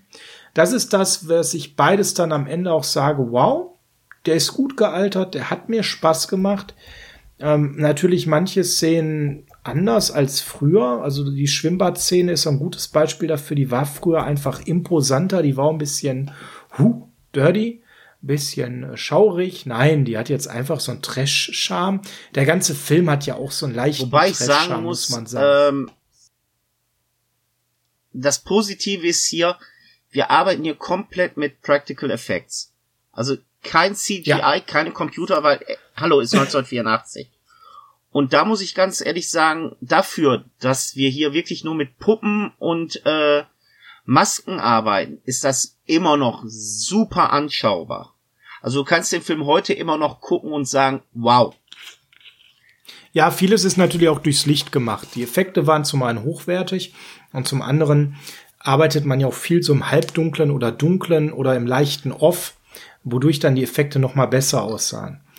Ja, sollen wir mal dem Film äh, eine Bewertung geben, Per? Bitte. Also für mich äh, eine sehr solide 8 von 10. Wow. Ich mag den Film immer noch. Auch wenn manche Figuren heute nicht mehr so, ja, wie du so schön gesagt hast, doch heute etwas langweiliger wirken als früher. Der Film klappt immer noch. Der funktioniert immer noch. Ja, ja. Und da kann ich voll mitgehen. Ich würde ihm auch eine 8 von 10 geben. Ich bin sich, ich bin ehrlich, es ist ein schwacher Akt. Aber im Vergleich zur letzten Folge, wo ich gesagt habe, hm, eine 7 von 10, ich würde ihm auch eine 7,5 geben, aber keine 8. Diesem Film gebe ich eine 8 von 10, ja. eine schwache 8, aber keine 7 aber auch besser als eine 7,5. Also es ist dann so gerade eine 8, sonst würde ich ihm vielleicht eine 7,8 geben oder sowas, ja. Es ist gerade eine 8 für mich. Der Film macht immer noch Spaß, der catcht dann immer noch. Ja, und bei OFDB hat er auch eine 7,57 bekommen, also auch da ähm, 1312 Stimmen. Sehr, sehr gut abgeschnitten an der Stelle. Ja. Dann kommt Lass jetzt doch noch mal einen Blick. Ja, bitte. Lass uns doch noch mal einen Blick auf die Veröffentlichungen werfen. Ja. Ja. Da gibt es natürlich massive Auswertungen, auch damals auf VHS, als wir den Film kennengelernt haben.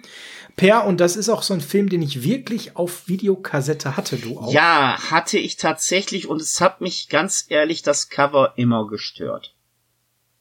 Welches hattest du denn? Es gab immer nur dieses Cover, wo du dann oder man muss mal anders anfangen. Das Originalcover ist ja da, wo du eine kleine Kiste siehst, wo zwei Händchen rausgucken, du Augen siehst, wo du nachher weißt, es ist ja Gizmo da drin. So, und die Figur, Echt? die den hält, ist so im Dunkeln gehalten. Und ich fand das Cover insofern heute auch immer noch so schön, weil du nicht weißt, auf was für Film du dich hier einlassen wirst.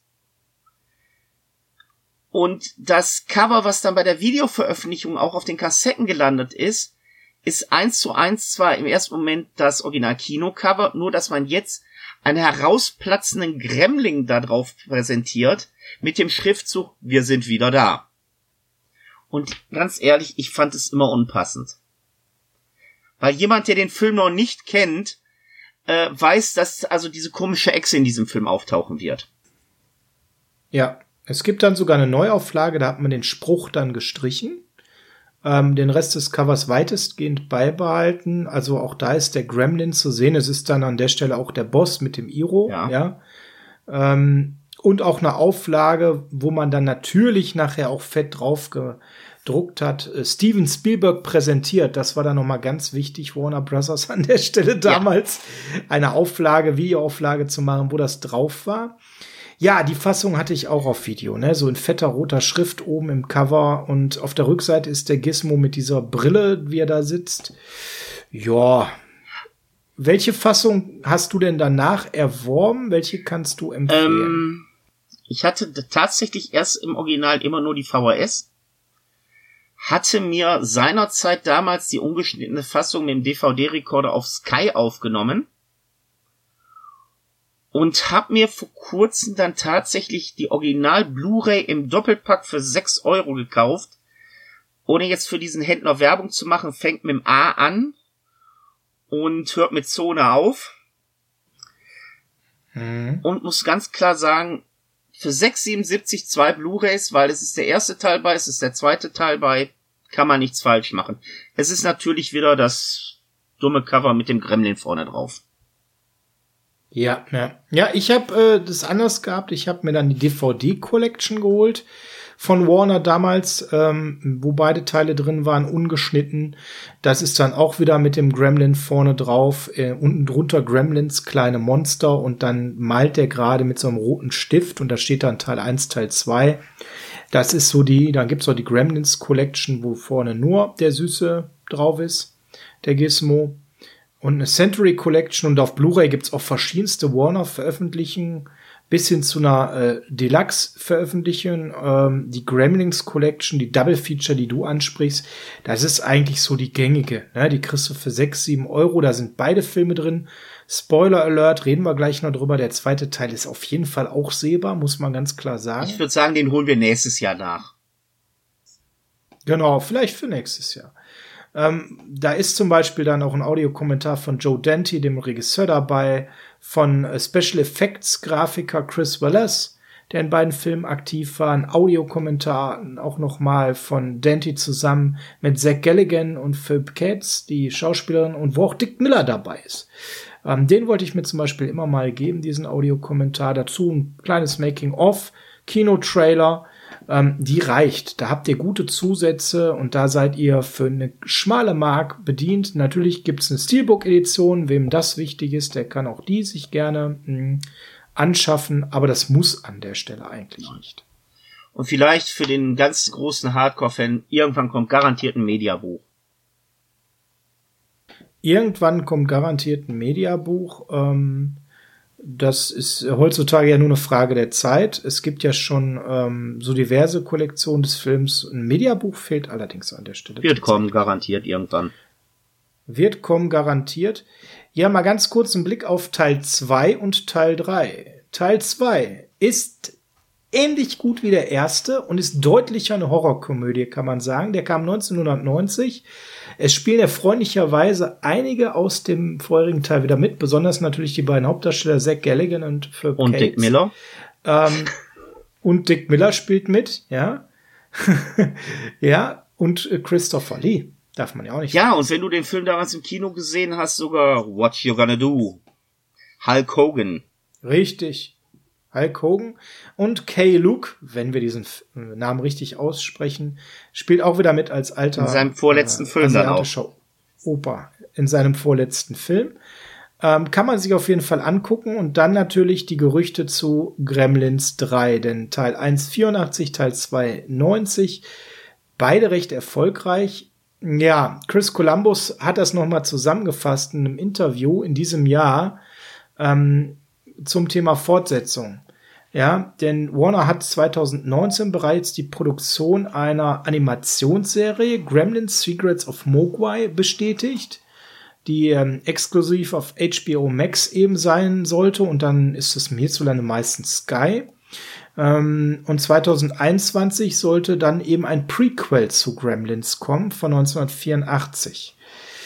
Ähm, das Ganze ist jetzt allerdings so ein bisschen durch die aktuelle Situation dieses Jahr auf Eis gelegt worden, leider. Also die Pläne waren sehr konkret. Jetzt ist die ähm, Serie noch. Die Animationsserie wird kommen. Ich habe jetzt die ersten Stills gesehen und spielt aus den Jugendjahren von dem alten Verkäufer von unserem Key. Hm. Ich weiß nicht, ob ich das unbedingt brauche.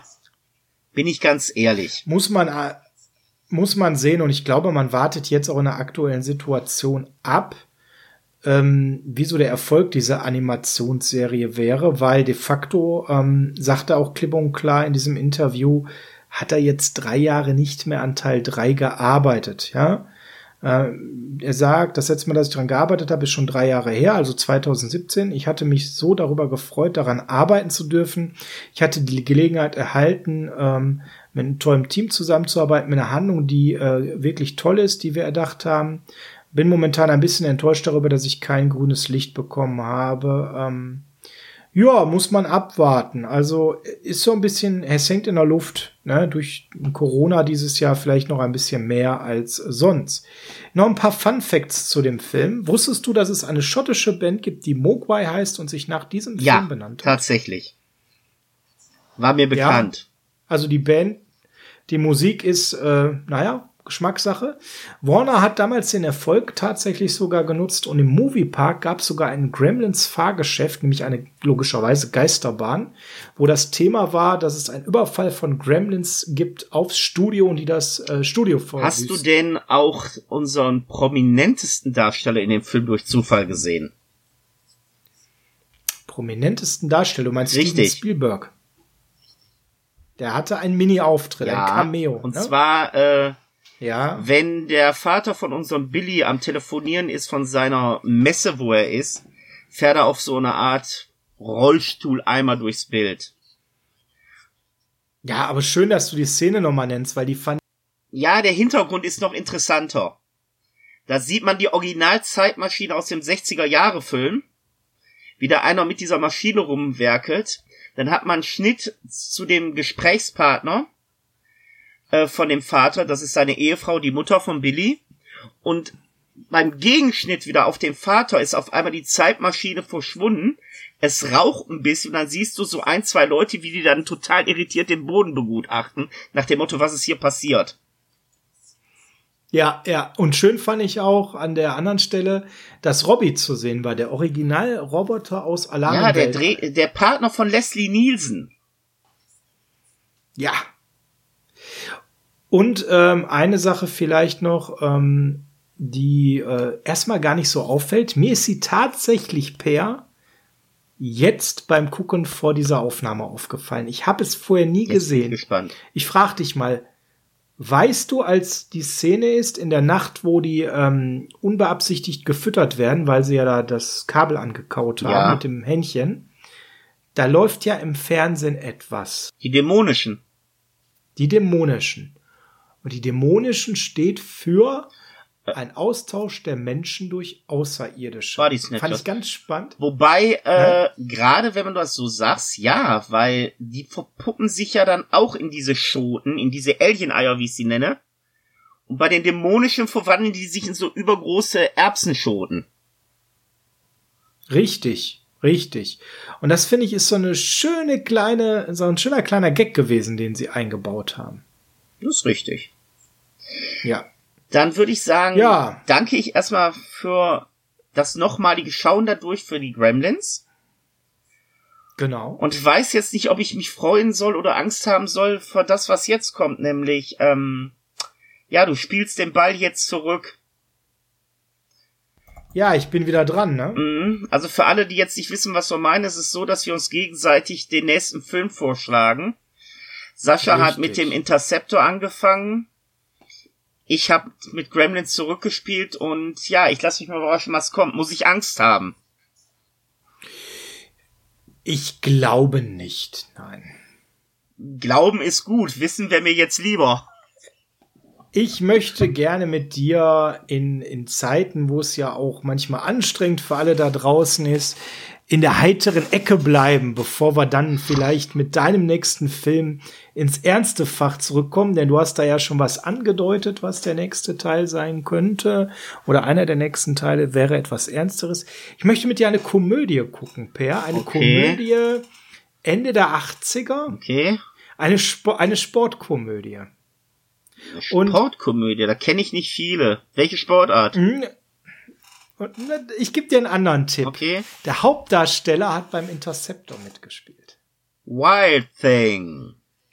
Uhuhu, you make my heart think. Die Cleveland So es. Indians. Ich möchte mit dir einmal die Indianer von Cleveland schauen. Genau. Sag bitte, es ist Teil 1. Es ist Teil 1. Gott sei Dank. Weil darüber werden wir auch reden. Eigentlich gibt es nur Teil 1. Sagen wir, es gibt anderthalb Teile.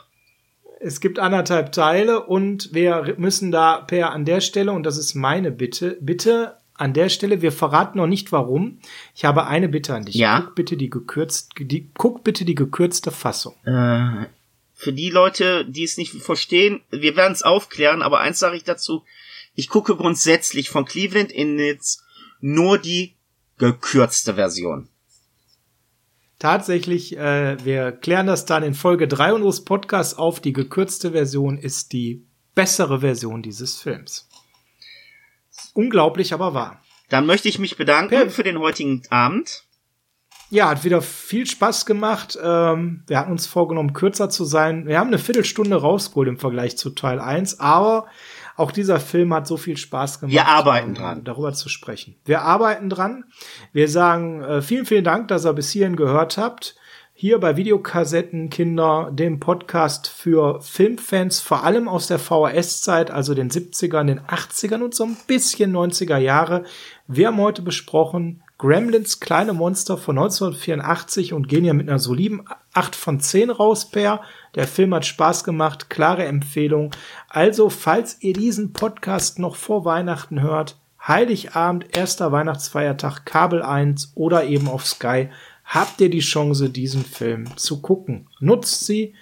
Es macht wirklich Spaß und Laune. Und bitte nicht vergessen, das Rückspulen nicht vergessen.